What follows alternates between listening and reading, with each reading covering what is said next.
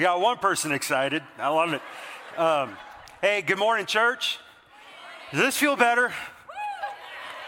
Some of you are like, no, but I'm with those who said yes.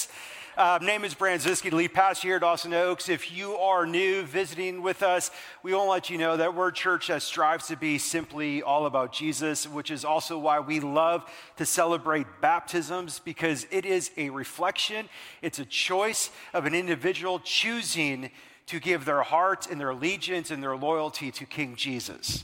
And so I, I love being able to be a church that celebrates that.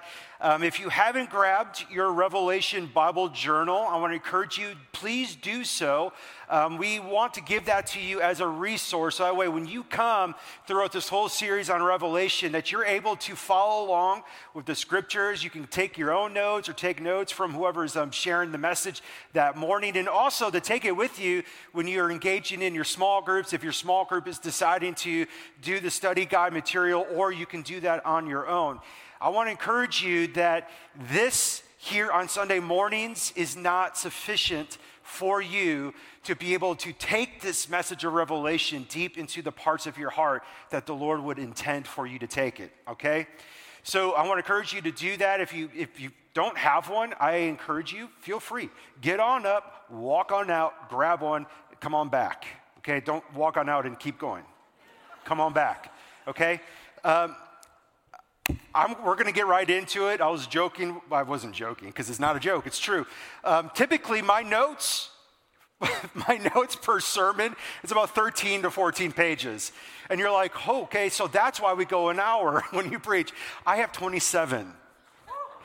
We're not going to do that. I did a lot of redacting, okay? And plus that we we're going to be doing this for the long haul is like I'm not going to feel the pressure. It's like I got to get through all the content today. We're literally going to take our time through this letter, okay? So we're going to just jump right in and and I wanted to start by sharing with you a pretty embarrassing story, but when it happened, I wasn't that embarrassed, okay? The year was 1999, freshman in college and I was walking home from class from Winona State, and I remember as I was walking past, I noticed this car, and there was nothing really special about this car. It was like your stereotypical Minnesotan rust bucket car. You guys don't really understand how salt erodes. Like, it's just cars get rusty up north. It was a rust bucket of a car, but something on the back of it caught my attention. And on the back had this bumper sticker, and I read it, and it said, In case of rapture, this car would be unmanned. Now, I had no idea what the rapture was. Okay? And so, like, it really, as my daughter says, it confuzzled me, right? And so I was like, I'm sitting there going, what is the rapture? Now, also, context Jurassic Park was kind of a big deal in the 90s. And so, my brain, because I didn't, I'd never heard the word rapture in, in church growing up. I wasn't in any Christian circles because I wasn't a believer. So, for some reason, my brain literally thought, is this a kind of raptor? Literally, I was like trying to go, okay, did I miss something? Is this like the second cousin of the raptor? So that makes sense. If the raptor busted into the car and devoured the dude, the car would be unmanned. Got it, right? And I'm like thinking about this the whole way as I'm walking home. But when I finally did get home, it just, you know, wasn't that important. I forgot about it until I bumped into another car, no joke, that had a bumper sticker that seemed to be in response to that bumper sticker. And it said something like this, like, in case of the ra- raptor or after, can I have your car? and like I'm telling you now, I'm really confused. I'm like, wait, wait a second. So actually, no, that actually makes sense. So the Raptor ate the guy. The car is now free. So yeah, really embarrassing. I became a Christian in 2000. And I didn't know what the rapture was until 2001 after watching Left Behind. now, and, and, like I was asking my friends before, because I'm like totally naive to anything end times. I was like, so what's left behind all about? They're like, oh, it's about the apocalypse, the end of the time. It's about the book of Revelation. And I was like, okay, great. And I'm like, Kirk Cameron, really? Any if you but any, got, okay, come on. Like, And, I remember watching it, and all of a sudden there was that scene, right, where all of a sudden the rapture happened in the twinkling of an eye, and all chaos breaks loose. Cars are crashing into other cars because now whoever was driving is no longer there, and that car is unmanned. It's not a dinosaur. Got it, right? And like, true story, I'm not joking. And like, even like pilots, you know, pilots who are followers of Jesus flying and the rapture happened and whew, the plane crashes. I mean, it was just complete chaos. And this movie, like, just kind of like, oddly enough, it came out right, right after around 9 11. And most people are thinking, is this the end of the world? And opportunists tend to take advantage of these kind of ap- apocalyptic type of events. But it stirred something up inside of me where I wanted to read the book of Revelation. I've never read it, I don't know anything about it, and I tried to read it, and the end result was confusion. Anybody with me? When you read Revelation, you're like, why does this thing have so many heads? Right? And, and you're just like, I, am trying to get it. And it, it didn't really like capture my heart until I was in seminary because it was so confusing that I was just like, you know what? Jesus is coming back, good enough, right? And I was just like, I'm not going to do that. That's just there for that. That's for, you know, experts. And I remember in seminary spending significant time reading it, dissecting it, talking about it, studying it, getting into the context and everything. And what I discovered was so breathtaking, so absolutely beautiful so stunning and deeply encouraging, it moved my heart to want to worship Jesus more and more and more. And so, ever since seminary, I come to discover that there's a lot of people that stay away from the letter of Revelation or the book of Revelation for a variety of reasons. One, like I just said, it's complex, it's confusion, full of numbers and symbols and all of these weird monsters and all of these things. Some people avoid it because it's scary right? There's like a fear element to it. And they're like, it just scares me. I don't want to talk about it. I don't want to read about it. But then there's a whole other tribe of people who refuse to engage in it because of the misuse and misinterpretation of Revelation right? So many people in the church have disregarded the letter after seeing it being exploited by cult leaders, a fad end time predictions and prophets, and all of the end time speculators, and dare I say, end time venture capitalists who will profit from speculation and fear. And so we're like, you know what? I'm good.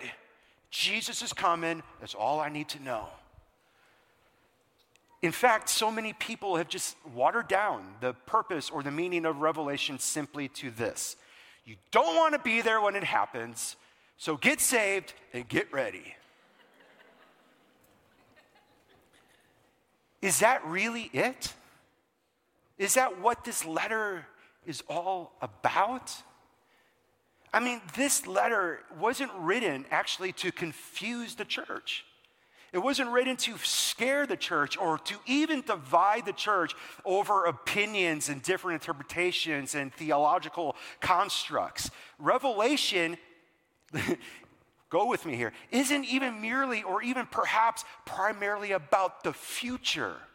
What? It does talk about the future, it lays out things about the future, but it's really more prevalent to how we live today in our present. Revelation isn't a book about speculation, it's a book about discipleship.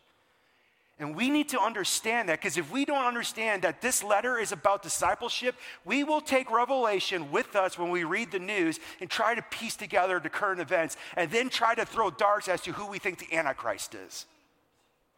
That's not what Revelation is for. In fact, I love the way Eugene Peterson describes Revelation. He says it this way that Revelation is not prediction, it's perception. Is being able to see what is true in the heavenlies, on the other side of the things we cannot see, and to be able to perceive these symbols and these images in order for us to be able to discern what's happening in our here and now and how we should live faithful as disciples of Jesus in a world that is completely anti Jesus. I love that. It's not about prediction, it's about perception. And I think that if we understood that, that would put a lot of us at ease, right? Be like, whoa, whoa, okay, so how do I perceive what is? That's important. And I love the way Michael Gorman states this about Revelation. He says, Revelation is not about a rapture out of this world, but about faithful discipleship in this world. And I think we have gotten caught up a little bit in the Revelation end times pop culture that we fascinate with the rapture. And we find ourselves in this me versus them, I'm in, you're out kind of thing. I'm victorious, you're defeated, us versus them. Instead of how do we live faithfully right now as disciples in a culture that's going to be pressing harder and harder and harder upon the bride of Christ. So I've given this, this journey of revelation a subtitle called Stirred, Not Shaken. And I'm trying not to be cute, but kind of being cute, you know, a little bit of James Bond type of thing. But it's really like the Hebrews 12, 28, where the author of Hebrews is writing to encourage the church because they're facing persecution. It's the same kind of encouragement that John is giving to the churches in Asia Minor in Revelation. We have received a kingdom that cannot be shaken. Even though every other kingdom around us for all of history, past, present, and in the future, will be shaken to the point of its ultimate demise, the church will not be shaken. However, God will use current events to stir the church up. So we receive the kingdom that will not be shaken to its demise, but he will use these events and allow certain things to happen to the church to stir us up to faithfulness to Jesus. Because every church and every generation is either going through some form of persecution, they're either being faithful in their present calling, or they have become complacent and have compromised to the empire of this world. And that's what Revelation is intended to do, is to stir up the church for all time. Absolutely important. So if you have ears to hear, I'm telling you, this letter will encourage you more than you realize. This letter will give you so much hope, more than you realize. It will give you a passion to follow hard after Jesus. And so we need to come with humility and say, Lord, would you speak to our hearts this morning in this series during this time as a church? Now, a few disclaimers. Okay? First and foremost, I'm scared. Because there's a lot of people in every church who is the self designated revelation expert. let me let me right now burst your bubble. You're not. Neither am I okay? The Holy Spirit is. And so, like, I just want to let you know, I'm doing my best, and whoever's going to be preaching out of the text of Revelation, they're going to be doing their best to try to teach this through a pastoral heart okay? So I, none of us are proclaiming to be the expert of Revelation. And also, like, there's so many details, so many facts in this letter. There's so many theological nuances that there's absolutely no way that we can cover them all. There is no way we can do it. So we're going to walk through these texts and be thinking through the lens of a pastor of how to stir up faithfulness to Jesus, how to be a disciple who will follow after Jesus no matter what the pressure is and to stir up your affection to worship him. That is going to be our primarily our primary angle. We will not engage in speculation. That's not going to happen. We're not going to say 2024 is going to be the end of the world because there's a presidential election that many of us are scared of. However, I believe that is a key reason why we're doing Revelation is to walk into this year with the right perspective. To understand who really is on the throne, who really is sovereign, who really has the authority right? So we're not going to engage in speculation. We're not going to engage in doomsday theories because this letter was not given to help us map out as a puzzle all of the current events. That's not it. So we're going to try to do what we talked about last week. We're going to root our study in its historical particularity. We're going to be basing this in the then and there. How did the seven churches in Asia Minor hear this letter? And how did this letter encourage them? We're going to dig into that because revelation can never mean what it never meant. It's just, it's not it. It's not this moving progressive thing that changes with time. Because otherwise, what would be the point of writing it back 2,000 years ago? That's not the point. So we're going to be rooting this in its historical context. And from there, we're going to go, how does this apply to us in the here and now? How can we use this letter? What is God's intention for revealing this to us today? Okay? So that's why we're going to do that. And now also, I know, oh, do I know, there's premillennial, there's postmillennial, there's amillennial, there's pre trib, there's post trib, there's this trib and that trib and six trib and nine. I'm making things up. Like, like it, it's like we're not going to take any certain approach. We're going to do what some theologians are calling right now an eclectic approach because there's primarily four different angles that people take in approaching Revelation. I'm not going to dig into that right now, but it's in your study guide, which Pastor Chad did an amazing job. So I want to encourage you, dig into that, okay? And so we're going to take this eclectic approach because every single angle has some validity, and also every single angle has some things that are just wrong, that don't fit with all of Revelation. Revelation wasn't given to us to create this beautiful, systematic timeline of events. It's, it's, it's not given to us for that reason. And so, I know, right there, right there, I just offended some people. Um, and that's okay. Just don't email me.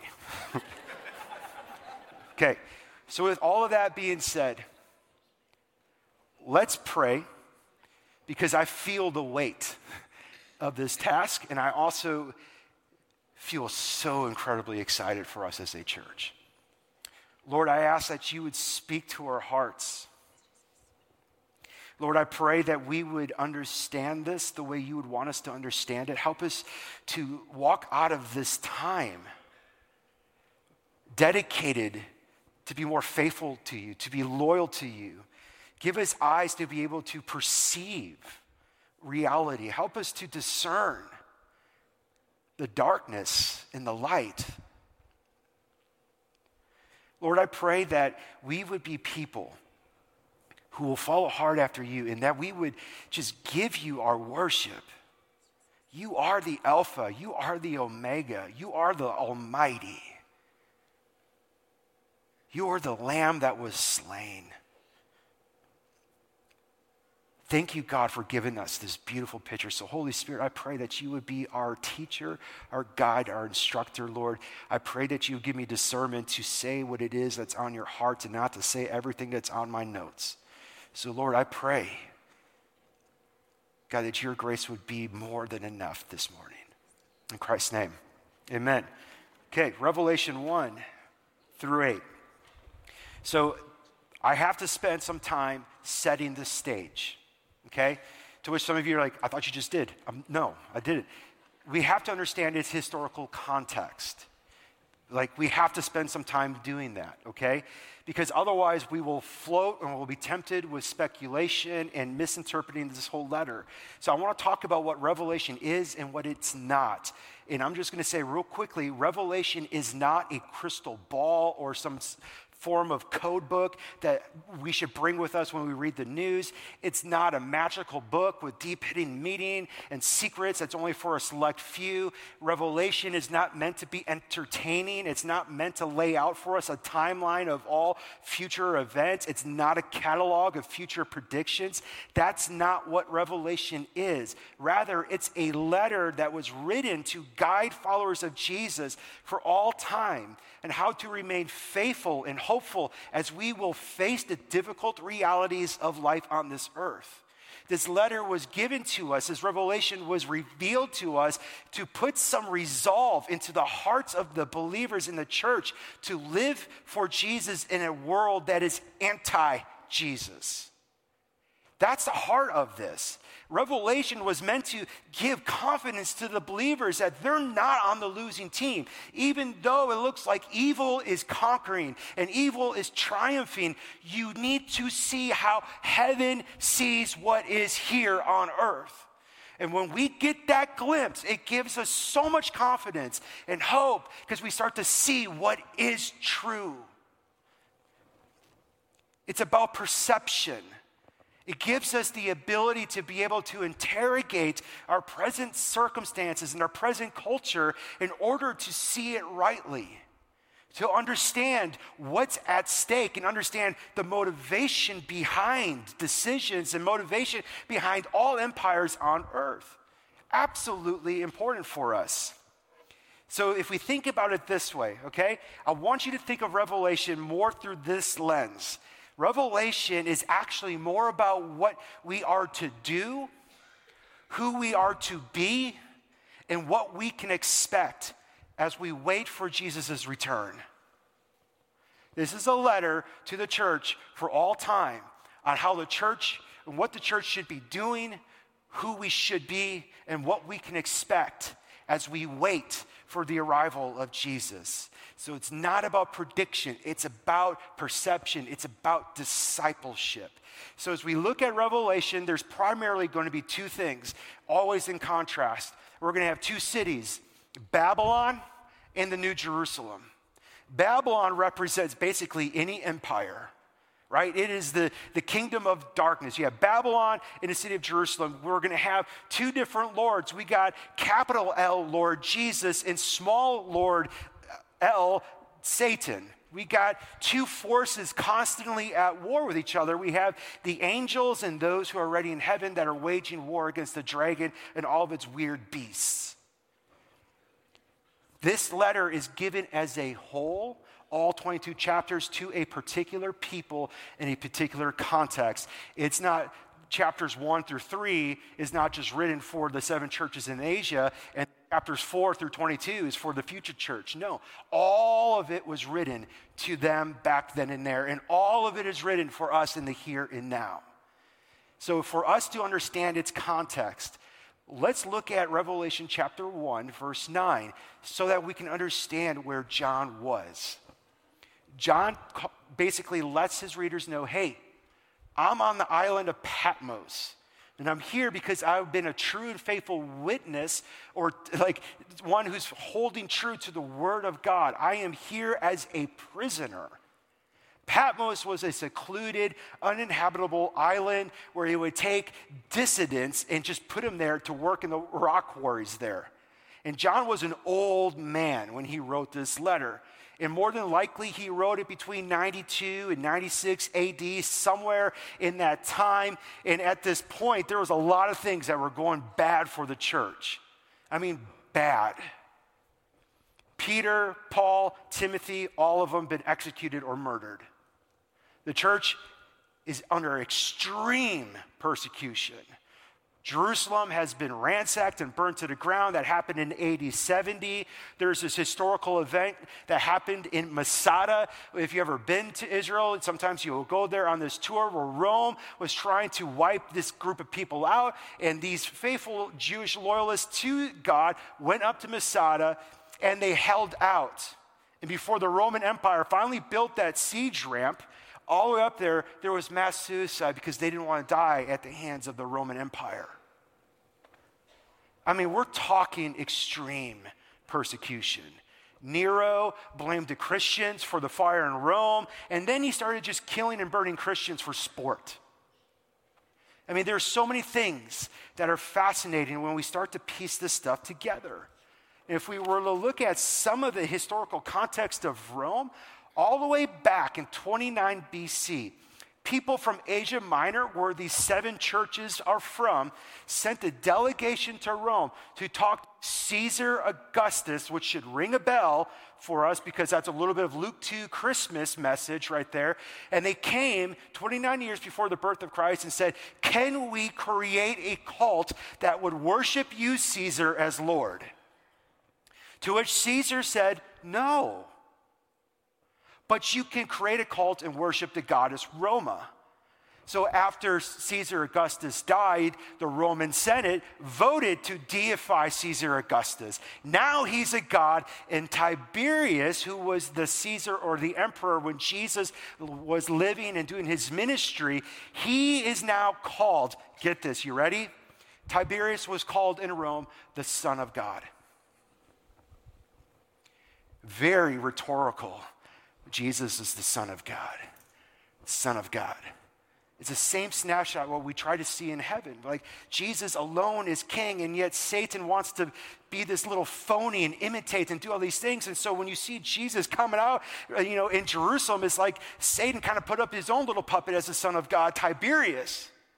And now you have Caesar worship, like this imperial cult that started to happen. And when the church, when Jesus ascended to heaven, man, this cult went all over the Roman Empire. About 40 temples were built dedicated to worship Caesar as Lord, right? And so, like, in every city, Ephesus, Laodicea, all the ones that we're going to read in chapters two and three, every single one of them was a major hub of the cult that worshiped Caesar as Lord.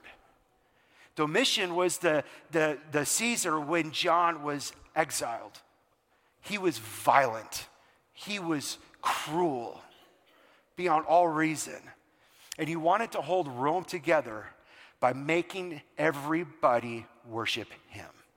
And so, what they would do is because all of these temples were everywhere, they wanted you to go to the temple, grab some of the incense, take it, and throw it on the fire. And when you do, you just simply say, Dominus is Lord, Caesar is Lord.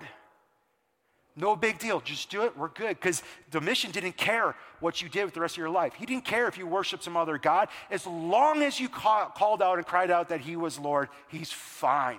And so most people in the Roman Empire were polytheists. What's the difference to add on another God to the resume? No big deal. We'll just do it. But to John, it was everything. Because John knew there was only one who is Lord. And there's only one who's worthy of my heart. There's only one who defeated death in the grave. There's only one, and his name is Jesus. And I will not share that allegiance with someone else. And so John refused to throw that incense on the fire. And because of that, he was exiled to Patmos. So now the churches are left without their pastor, without their big apostle leaders, and pressure is coming hard on them. And at this time, a lot of churches are facing the persecution, or there are some churches that are being complicit and compromising, saying, What's the big deal if we're looking a little bit like Rome? Not a big deal. We don't want her out of the cage, so we'll take some of their things, we'll allow that in. No big deal. We can follow Jesus and still be partial to Rome. We're all good. So God sent this message to stir them up. You with me? Okay. We know that believers in the early church were harassed by Roman soldiers they were losing their businesses. They were losing their homes. They were being murdered. Were, their families were being ripped apart. Immorality was starting to creep back into the church, and false doctrine was being rampant. But at the same time, the kingdom of God was spreading throughout the world, and people who once belonged to the kingdom of darkness were now being transferred into the kingdom of Jesus. It was a spiritual war. And what Revelation does is to help us be able to perceive what Rome is doing in light of spiritual realities. This is so incredibly important. Friends, it is so tempting as a church to become complacent, isn't it?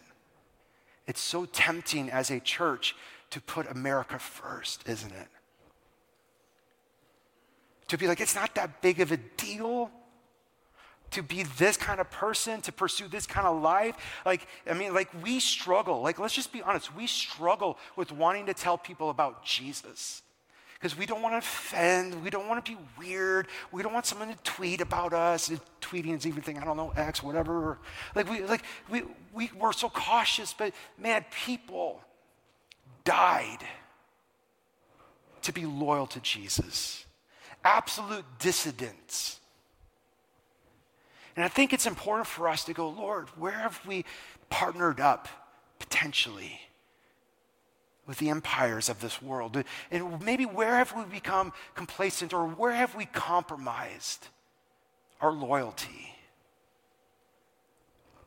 Because what Revelation is going to show us over and over and over is that you're can only be loyal to either the lamb or the dragon. You're either loyal to the lamb or the dragon. And Jesus said as much, right? You can only worship one. And so we need to be stirred.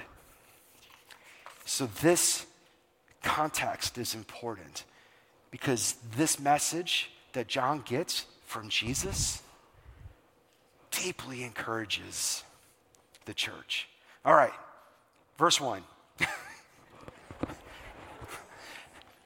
the revelation of Jesus Christ that God gave him. I love that. I, like, I want you to like notice, we're going to have some fun here. We're going to try some stuff. God gave him. God gave Jesus to show his servants what must soon take place. He made it known. He made it known to his servants what must soon take place. He made it known by sending his angel to his servant John, who testified to the word of God and to the testimony of Jesus Christ, whatever he saw. Blessed is the one who reads aloud the words of this prophecy, and blessed are those who hear the words of this prophecy and keep what is written in it, because the time because the time is near. John to the seven churches in Asia. Tech issues here. John to the seven churches in Asia. Grace and peace to you from the one who is, who was, and who is to come, from the seven spirits before his throne. Now, I want to make clear one thing because this is important. This letter is unique to all other New Testament letters because it has three different genres all wrapped up into one. So, for some of you who are literary types, you're going to love this. This, first and foremost, genre number one is, is apocalyptic. And that's where this word revelation comes from. Okay? The word revelation literally is just the word apocalypsis, which is apocalypse. Now, what, immediately, what comes to your mind when you hear the word apocalypse?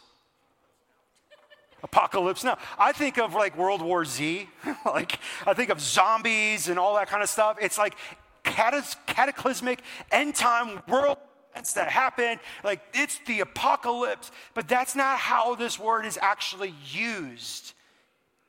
This word just simply means a revealing. So, like when Jesus says, like, Lord, you've hidden, Father, thank you that you've hidden these things from like the wise and the learned, but you apocalypsed it to children. You revealed it to children. So, this is the apocalypse of Jesus Christ. It's the revealing, it's the pulling back of the curtain to help us see what is happening in the heavenlies as we're living right now on the earth. So, it's apocalyptic. That's a unique genre. Apocalyptic literature is loaded with images and metaphors and numbers and symbols that you're just like, whoa, this is crazy. So that's why it freaks us out. So when you see the dragon with seven heads, it's not literally a dragon with seven heads. The word number seven is a pitch is a word picture that shows us or tells us that it's about perfection or completeness or whole.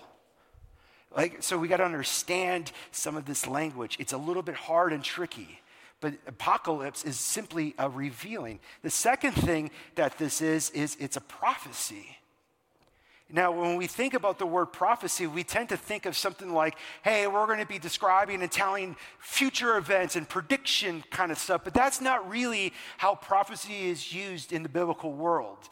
Prophecy is primarily, thus saith the Lord. This is what God declares as true. That's really what prophecy is. It's like God bringing truth and detail into a circumstance. Now, there are times when God will open the eyes of people to see future events and to predict future events, but that's not the heart of prophecy because prophecy is primarily about what God declares and then how we are to respond to that declaration. So, if we were to understand this as prophecy, that means God intends for his church to be able to read this and to be able to understand it and to adjust their lives to it. It's not about entertainment, it's not about speculation, it's about discipleship. So it's, a, it's an apocalyptic literature, it's prophetic literature, but it's also a letter. It's pastoral, written by a real person to real people in a real circumstance to the seven churches of Asia, modern day Turkey. In these seven churches, I'm going to say this these seven churches do not represent seven different church eras. That's not what it means. These are literally seven churches on the most popular mail route that would happen there, but also the number seven. It's complete, it's whole, it's perfect. So these seven churches represent that this revelation is applicable, it's relevant and influential for all churches for all time. That's the idea. So there's real specific things that are written to a real specific people. So that's why we got to understand its context. So that's why this letter is complicated because it's three genres all wrapped up into one. But it's absolutely beautiful. So, primarily, if you were to go, what's the summary? How can I just like hang on to this in a simple way? This letter is the revealing of Jesus in the heavenlies, which is given by Jesus. God gave him. Who's him? Jesus. God the Father gave this to Jesus and he brought it. This is the revealing, it's the pulling back of the curtain to show us the glorified, risen Lord in heavens today. What you see in Revelation is what's real right now in the heavenlies. It's not somewhere out there. He is reigning and ruling in the heaven. There's a cosmic war that's happening, and it's bleeding over into our tangible, physical, material world. This was written to followers of Jesus to strengthen their resolve. That's why I love, he shows us his servants, his witnesses, people who are to be testifying to the good news of Jesus, which is you and I. So, this is specifically written to followers of Jesus to what soon must take place. Now, what does that mean? Because at the, towards the end of this in verse 8, it's like the end is near. What does that mean? Let's, biblical thinking. When Jesus ascended to the Father, we entered the end times.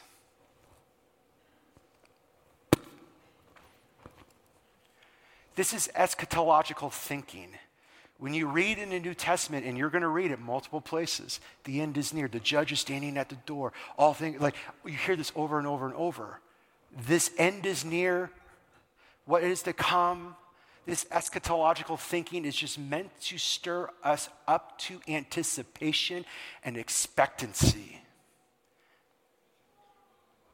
not to predict this is meant to stir us up. His return is imminent. He is coming. We don't know when. That's irrelevant.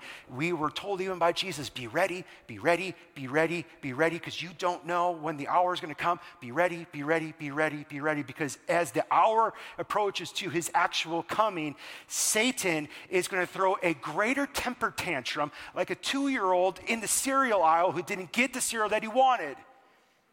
Like the, the, the battle in heaven is done. It's defeat. It's done. It's, he's just like gasping his last breath. He's throwing a Hail Mary punch as he's going down.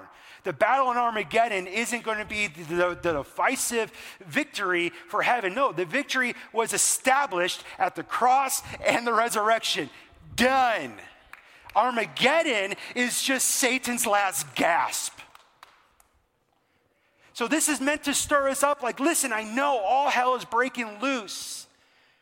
Here, things are coming against you, and it looks like evil is winning and everything's coming, but hang on. And how am I going to encourage you to hang on? Let me show you what is real in heaven so that way you can be encouraged and you can take heart because the lion and the lamb has overcome.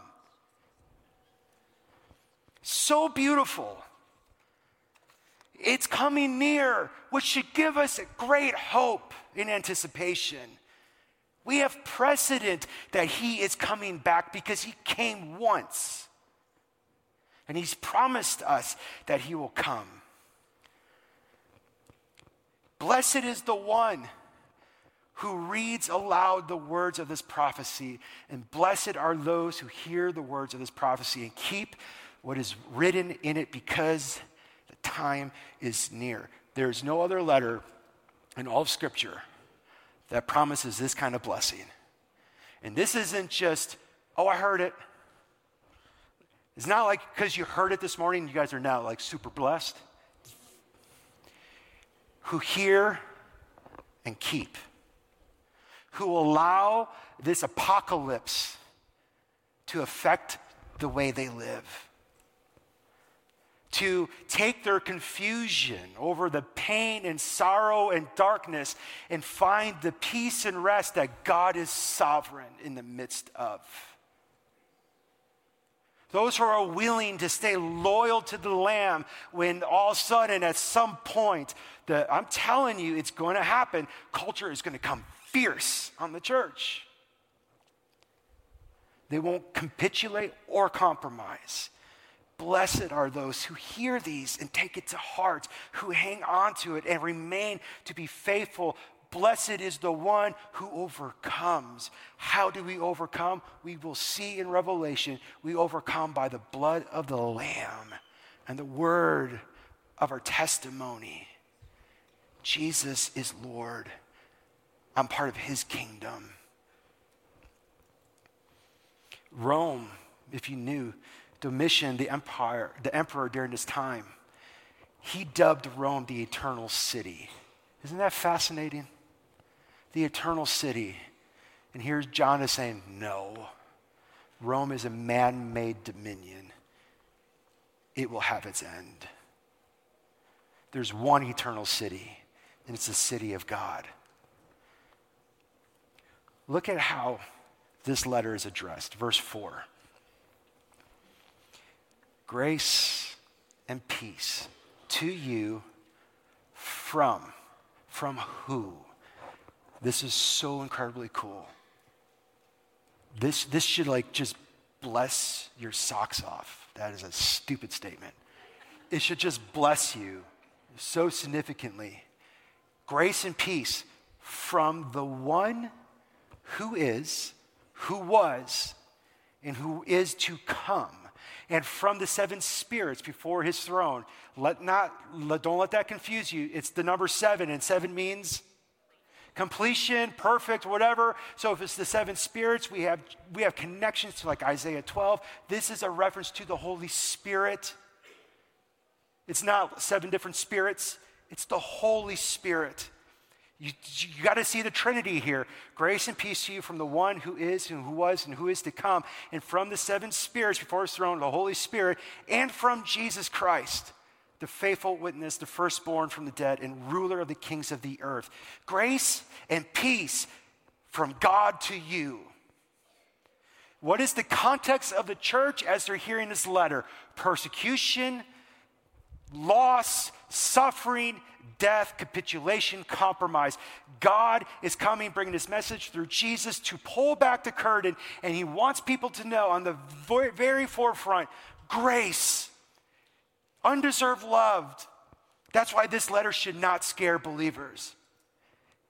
Grace, the basis of our salvation, and peace shalom and wholeness so that there is no anxiety and anxiousness over the things of this world. Peace is a fruit from grace. Grace and peace from the one who is, who was, and who is to come, which is essentially the name Yahweh. It's how God described himself to Moses in Exodus 3 I am who I am. The one who is, who was, and I love the fact that this is thrown in there. Who is to come? I'm coming. Grace and peace, I'm coming. Not will come, like, like I, I, I hope to come. I hope I'm not hung up. I may come. No, I, I will come. Definitive, boom, it's prophecy. I declare, thus saith the Lord. From the Holy Spirit, but also from Jesus. And I love the way that Jesus is described. absolutely love this.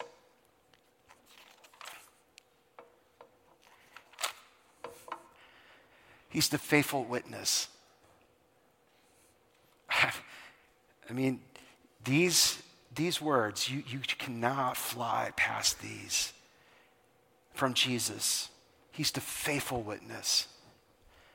In other words, he's going to be the trustworthy revealer of the Father. He's going to tell you the truth. He's not going to sugarcoat it. He's not going to lie. He's not going to deceive. He is faithful. He will not turn aside. He won't leave you. He won't abandon you. He won't forsake you. He was faithful to the point of death on the cross, which, by the way, was our punishment, and he did it himself. He's the faithful witness of the Father's heart for us. He will tell you the truth about yourself and this world because he loves you. Grace and peace from God, the Trinity. Jesus is the faithful witness. He's also the firstborn from the dead, which means he is the Lord of the dead and Lord of the living. He's the first one to die, resurrect, and then to stay alive forevermore. And because he's the firstborn, he's essentially the older brother. And an older brother in Jewish world would always come and take the younger siblings back with him to where he is going. And Jesus said, I'm preparing a room for you. I will not leave you as orphans. He's the firstborn of the dead, which also tells us that he has absolute authority and supremacy over all things. It's victory, which means we will have victory because we get to, by faith, live the life that He has lived. But now look at, He's the ruler of the kings of the earth. Imagine hearing that in first century. You'd be like, um, John, are you just getting too old? Did the heat get to you? Uh, you know what's happening? How can you say this? Doesn't that feel like a little bit of disconnect? Like he's the king of all things. Just because he's allowing some things to unfold here, does that mean that he's not the king of kings back in the unseen realm? He absolutely is. Because that is true, that means this is true. He is over all things. And there's nothing on earth, there's no ruler, no president, nothing that is on their own independent. They're all under his authority and under his control. Even though human history, world history, through all of the centuries, is constantly a story about nations at war where the strongest prevail has not always been, and it still isn't today, that all good things and good morals and good values will triumph and right and, and goodness and, and rightness is always wins the day. No, it doesn't. But behind all of the chaos, we who follow Jesus recognize Jesus Christ, who chose the way of obedience and humiliation who allowed the hour of darkness to have its way, for salvation to have its way. He has been exalted at God's right hand, sitting as Lord, ruling over the rulers of the earth. And when he comes again, his kingdom and his authority will be made absolute manifest to the visible and invisible. He is the prince of the kings of the earth. No matter what world leader is strutting around thinking that he's all that, and, I almost said a bag of chips, I just did, that's really lame again. Imagining himself to be all powerful and using all of his power to exhort his, exhibit his own kingdom and his own leadership ability, John says, No, Jesus is sovereign over that person. This is so, so beautiful because I love what comes next. To him, it's almost as if John just like was reading this, getting this download from the Holy Spirit, and all of a sudden he's just like, man, to him who loves us. That's present tense, friends. To him who loves us, continuous, every day every moment, never stopping. To him who loves us and has set us free from our sins by his blood. He set us free. He died our death. He paid our price that we couldn't pay. We were in a debt, a sin debt that required our life. He paid it. He paid it so that we could be set free, rescued from the dominion of darkness, transferred into the kingdom of the Son whom He loves, the kingdom of light. And He made us a kingdom of priests. Now we have our unique responsibility and privilege to co reign with Jesus, to mediate on his behalf, to be his ambassadors on his behalf in a world that is foreign to us because now we are citizens of the kingdom of heaven. This is not our home. And so we are here as priests, interceding, mediating, ministering to. To him be the glory forever and ever. Amen.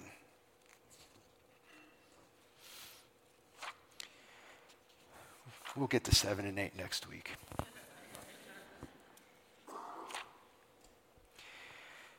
I want to end with this because as I was writing this, I found myself constantly in this tension going, if oppressive governments are under his control, and if false teachers are under his control and evil is under his control and the suffering of his saints is under his control, uh, his control and the destruction of the devil is under his control, time is under his control and everything, earth and stars, everything is under his control. Why does this all happen? I found myself constantly asking that question. Why does that still happen? Revelation doesn't necessarily resolve that tension but it helps us understand and see a little bit more beyond that question in asking maybe the reverse. Like, what if God did not choose to reveal to us these things? What if God chose to not let us know that He is Lord of Lords and King of Kings and overall? Like, what if He chose to not extend grace and peace with us? Towards us. Like, w- w- without Jesus being a faithful witness, like, how would we know what is true in a world of so many lies? Like, without Jesus being the firstborn from the dead, like, how would we have any hope of this life and even beyond this life? Like, without Jesus being the ruler and the kings of, of the earth, what would keep us from despair over the corruption, oppression, and misery that is absolutely pervasive in this world? And if Jesus did not love us by freeing us from our sins, we would still be ruled by them in the here and now, destined for destruction.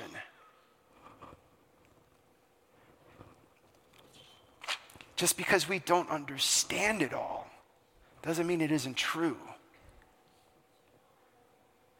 But he did give us an apocalypse, a revealing of the glorious Son of God.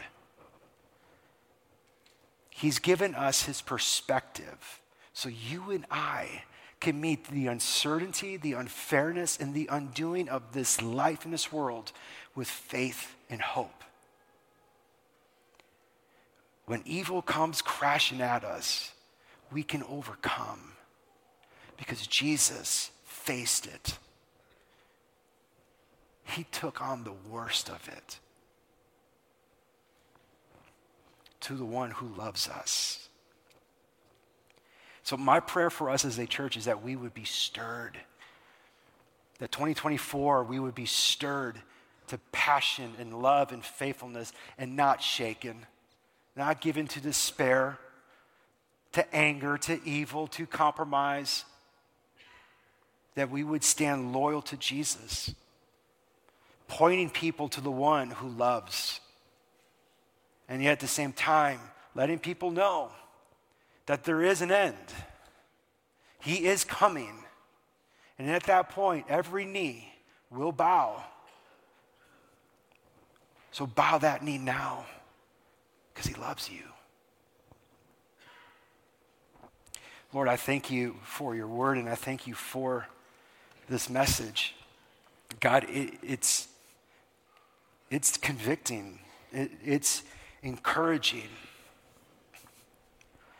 And so, Lord, we, we come to you in humility and we just say, Lord, would you just convict us? Show us the areas maybe where we have compromised or maybe where we have grown complacent.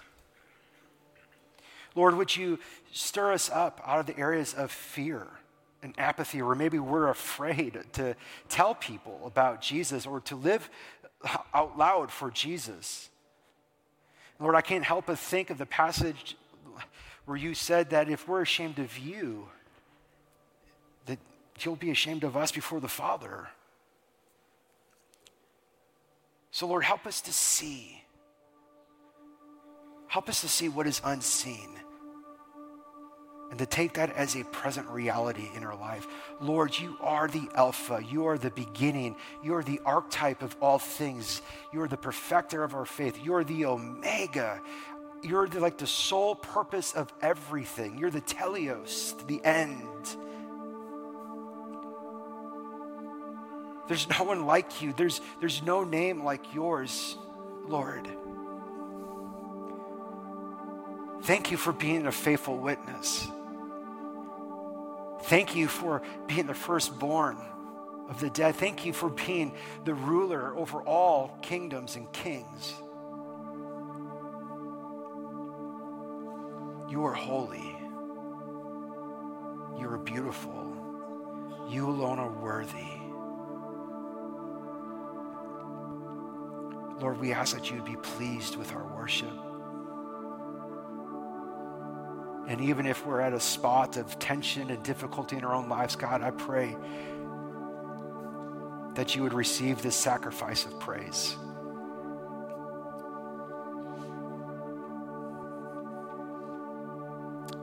Praise in Christ's name.